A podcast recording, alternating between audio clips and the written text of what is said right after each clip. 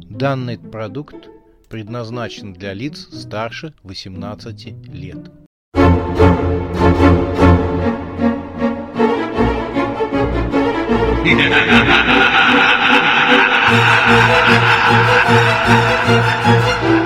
Пощекочи, нервишки.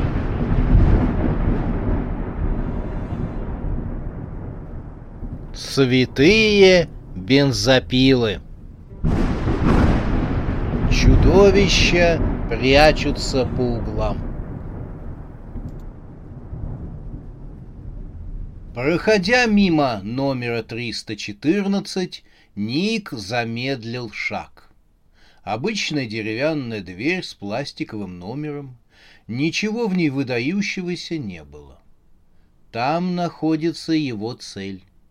Он направился к своему номеру, который был рядом. Неожиданно дверь с номером 314 распахнулась, и оттуда выскочил всклокоченный мужчина с безумными глазами, недельной щетиной и растрепанными волосами. Развивая полы своего банного халата, он добежал до Ника, схватил его за ласканы пиджака.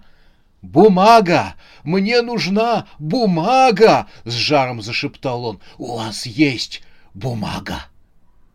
Ник с перепугу выронил чемодан, и тот шлепнулся на пол. «Не знаю», — пролепетал он. «А у вас что, нету?» «Она закончилась!» — прорычал потлатый человек. «Э, «Неужели? Но в туалете же обычно целый рулон лежит». «Она тоже закончилась!»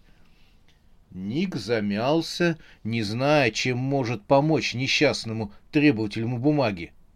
Должно быть, только сильная нужда вынуждает его вот так выскакивать из номера и кидаться на соседей, подумал Ник и тут же пожалел соседа. Бедняга. Наверное, что-то съел за ужином и теперь, вероятно, приклеен к унитазу. Как ему помочь? Тут Ник вспомнил, что по своему обыкновению он положил пачку салфеток себе в карман. Он всегда так делал в закусочных и столовых. Таким нехитрым способом ему удавалось экономить на туалетной бумаге. То же самое он сделал и когда уходил из бара. Просто так, по привычке. «Может, вас устроят вот эти вот салфетки?» Ник вытащил из кармана пачку салфеток. «Эти!» Человек вырвал из рук всю пачку и побежал в номер. Ник участливо посмотрел ему вслед и крикнул. «Советую позвонить на ресепшн. Они должны принести еще туалетной бумаги». «Сейчас приедет курьер», — услышал Ник, прежде чем дверь захлопнулась. Номер был шикарен. Такой красоты вблизи Ник никогда не видел в своей жизни поражала двухспальная кровать размером с цельный стадион. В такой кровати можно было заблудиться. Однако Ник быстро пришел в себя от роскошной обстановки. Он же теперь киллер и должен вести себя, как и полагается киллеру. Он вспомнил все, что знал о работе киллеров, но на ум пришли лишь дешевые боевики и криминальные романы, которые он тоже очень плохо помнил. Ник напряг всю свою память и вспомнил, что прежде всего киллер должен изучить объект. Ну, кроме того, что в номере 314 живет лохматый парень, страдающий диареей, он больше ничего и не знал о своей цели. Поэтому Ник решил, что начальная фаза, связанная с изучением объекта, выполнена им на сто процентов. Тогда, судя по воспоминаниям, нужно сблизиться с объектом, а затем ликвидировать его. Тут Ник пожалел, что не смог это сделать сразу. Можно было под каким-нибудь предлогом зайти в номер вместе с мужчиной, хотя каким мог быть этот предлог? Ну, не подавать же ему бумагу в туалете, в конце концов. Ник остановился в трех метрах от чемодана, он ощутил страх, который волной захлебнул его. Ник рассмеялся. Привидится же такое. На мгновение ему показалось, что бока чемодана мерно раздуваются и сжимаются. Чемодан дышал. Ник был готов покляться, что видел это, но сейчас чемодан был неподвижен. Молодой человек подошел к нему. Нет, чемодан выглядел как обычный, обыкновенный чемодан. Нику просто привиделось. Он взял чемодан в руку. Ник решил ковать железо пока горячо и встретиться со странным человеком еще раз. Он решил, что просто зайдет в номер, оставит чам чемодан, откроет его и преспокойно уйдет. А там, возле отеля, его наверняка будет ждать Таис. Он обнимет ее, они сядут в кабриолет цвета морской волны, и он, Придерживая девушку одной рукой, а другую руку положив на руль, поведет машину в закат, прямо по глади моря, попирая колесами волны. Тут Ник ударился головой о дверь. Он так размечтался, что не заметил, как вышел из своего номера и оказался возле номера 314 после чего решил открыть дверь головой. Он зашипел от боли, потирая ушибленное темя. «Да-да, сейчас открою», — раздался из-за двери бодрый голос. Ник заметался. Что он сейчас скажет владельцу номера? Как он оправдает то, что берет на колган его дверь? Все эти мысли каруселью закрутились в голове Ника, и он подумал о том, чтобы убежать. Но щелкнул замок, и дверь открылась уже знакомый потлатый человек спросил. «Слушаю вас». «Извините, что беспокою вас, но я давал вам бумагу». «Да». «Это было пятнадцать минут назад». «Ну, я помню». «Так вот, я зашел спросить, там что-нибудь осталось?» «Это где?» «В смысле осталось немного бумажки». «А вам зачем?» Как зачем? А вам зачем? Понимаете, я собирался посетить некое заведение под названием туалет и, и обнаружил, что у меня отсутствует э, туалетная бумага. Да, это прискорбно. И не говорите. Вот и хотел спросить, осталось ли что-нибудь от той пачки салфеток, что я вам давал. «А сейчас посмотрю, сказал Потлатый и пригласил в номер. Ник переступил порог и тут же споткнулся о коробку. Рядом стоял еще несколько. «Осторожнее, у меня только что был курьер, и я не успел их втащить в спальню», — сказал хозяин номера. Судя по этикетке, это были пачки с пищей бумагой. Оставив Ника возле двери, Потлатый улетел в глубину номера и стал что-то искать — Через полминуты он явился с тремя салфеточками. «Э, «Знаете, это вот все, что есть», — сказал Потлатый. «Может, этого хватит? Хотя, если у вас был сегодня банкет, тогда, думаю, у вас э, проблемы. Но вы можете позвонить на ресепшн, думаю, вам там помогут». Ник фальшиво улыбнулся. У него была цель продолжить разговор — а вы вышли из положения. Только зачем вместо туалетной бумаги вы заказали пищу? Э, все не складывается, так сказать. Ну, вы понимаете? Потлатый рассмеялся. «Нет, что вы, мне бумага нужна вовсе не для справления биологических нужд. Я писатель, понимаете? Не могу терпеть компьютеры. У писателя должна быть непосредственная связь с листом бумаги, на котором он излагает свои мысли. Только такой текст можно назвать естественным и живым. Потлатый пригласил Ника внутрь номера. «Прошу вас, вы все сами можете увидеть». Ник вошел в комнату. Она была больших размеров и служила одновременно и гостиной, и спальней. Вся комната, включая круглый стол, стоявший посередине, двухспальную кровать и пол, была завалена исписанными чернилами листами бумаги. Ник шагнул вперед и, как в сугроб, воткнулся в кучу листов. «Осторожнее!» — прокричал Потлатый. «Не перемешивайте их, здесь все лежит на своих местах». Ник замер с чемоданом в руках. Потлатый отстранил его к двери. «Вот еще!» «Но это все, что осталось», — сказал он, отдавая Нику листик салфетки. «Мне очень жаль». Ник повертел салфетку в руках. Признаться, я рассчитывал на большее. Потлатый хлопнул себя по голове. «Какой я непонятливый!» — сказал он. Он подскочил к столу и вытащил из пачки пару чистых листов и подал их Нику. Тот принял их с благодарностью.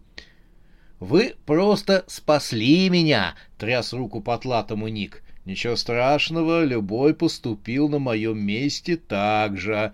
Еще раз спасибо. Не за что. Я даже не знаю, как вас и благодарить. И мне приятно оказать вам услугу. Все равно спасибо. Ты, наконец, уйдешь, — вдруг закричал Потлатый на Ника. — Ник замолк, пораженный внезапной переменой настроения Потлатова.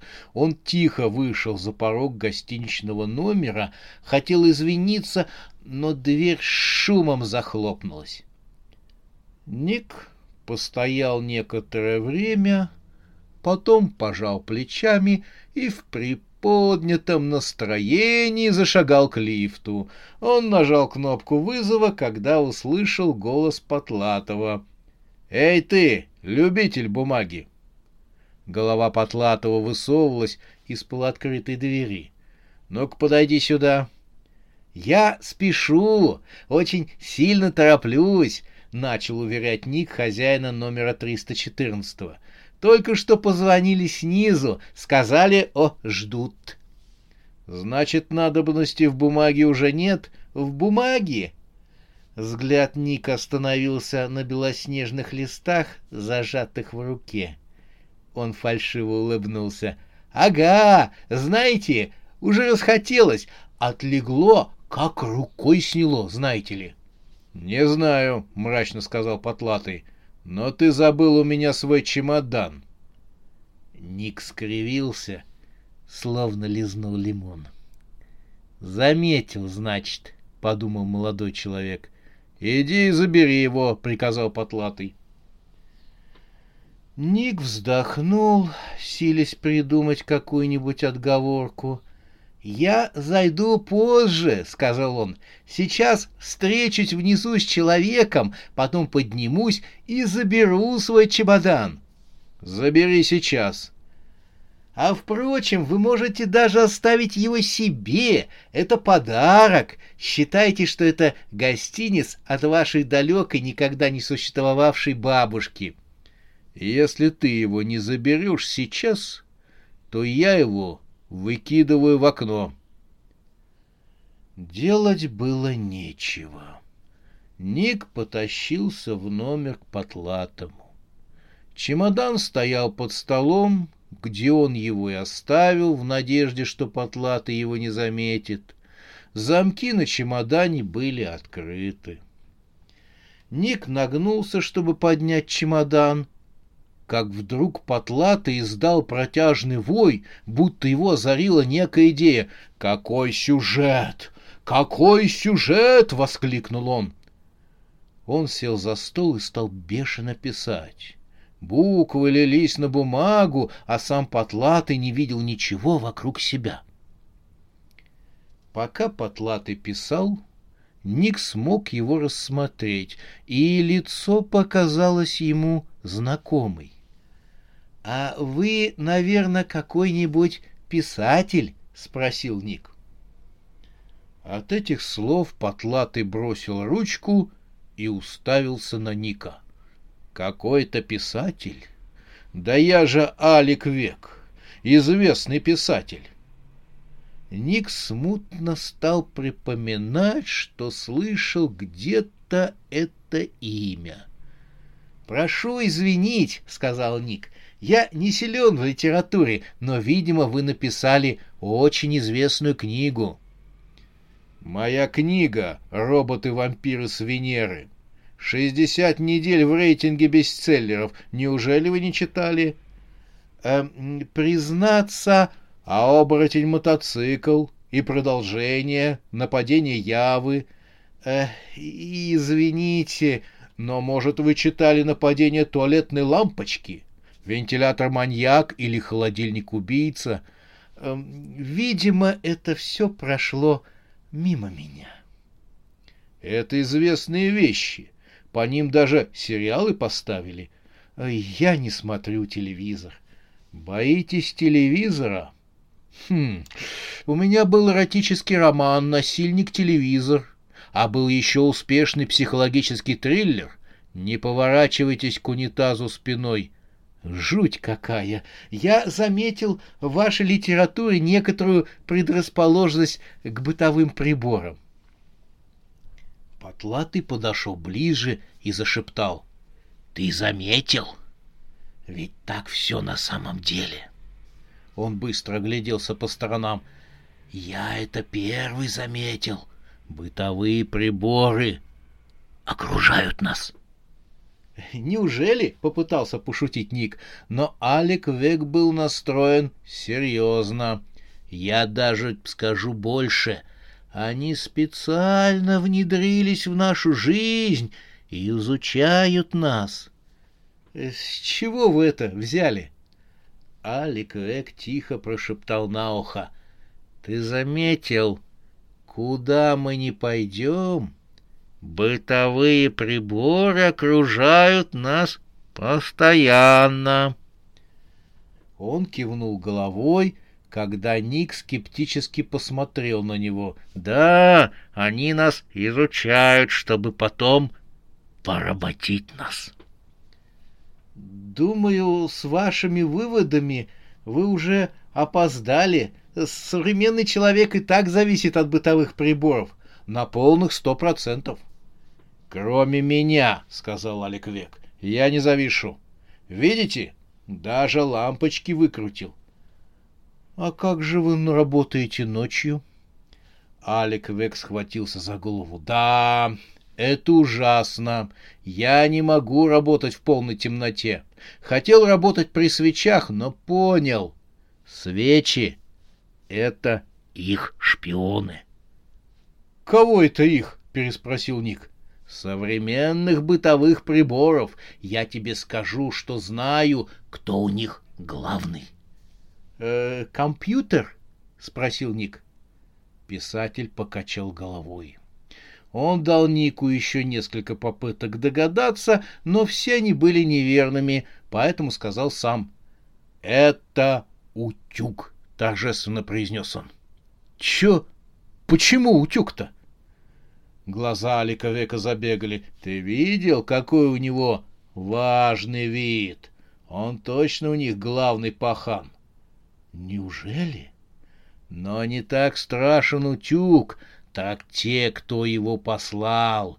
Его послали они, существа из параллельной вселенной». Ника торопил. «Какие существа?» — спросил он. Алик Век приложил палец к губам. В номере царила полутьма, свет поступал из окна благодаря неоновым иллюминациям и уличным фонарям. Ник отлично мог видеть своего собеседника, но неоновые цвета, мигавшие в комнате, придавали ей фантастический вид киберпанковской локации. Алик Век тихо-тихо сказал. Они прячутся по углам, запомни это. Его голос был тихим и вселял страх. В стенах есть двери, в параллельные вселенные, через которые они попадают к нам.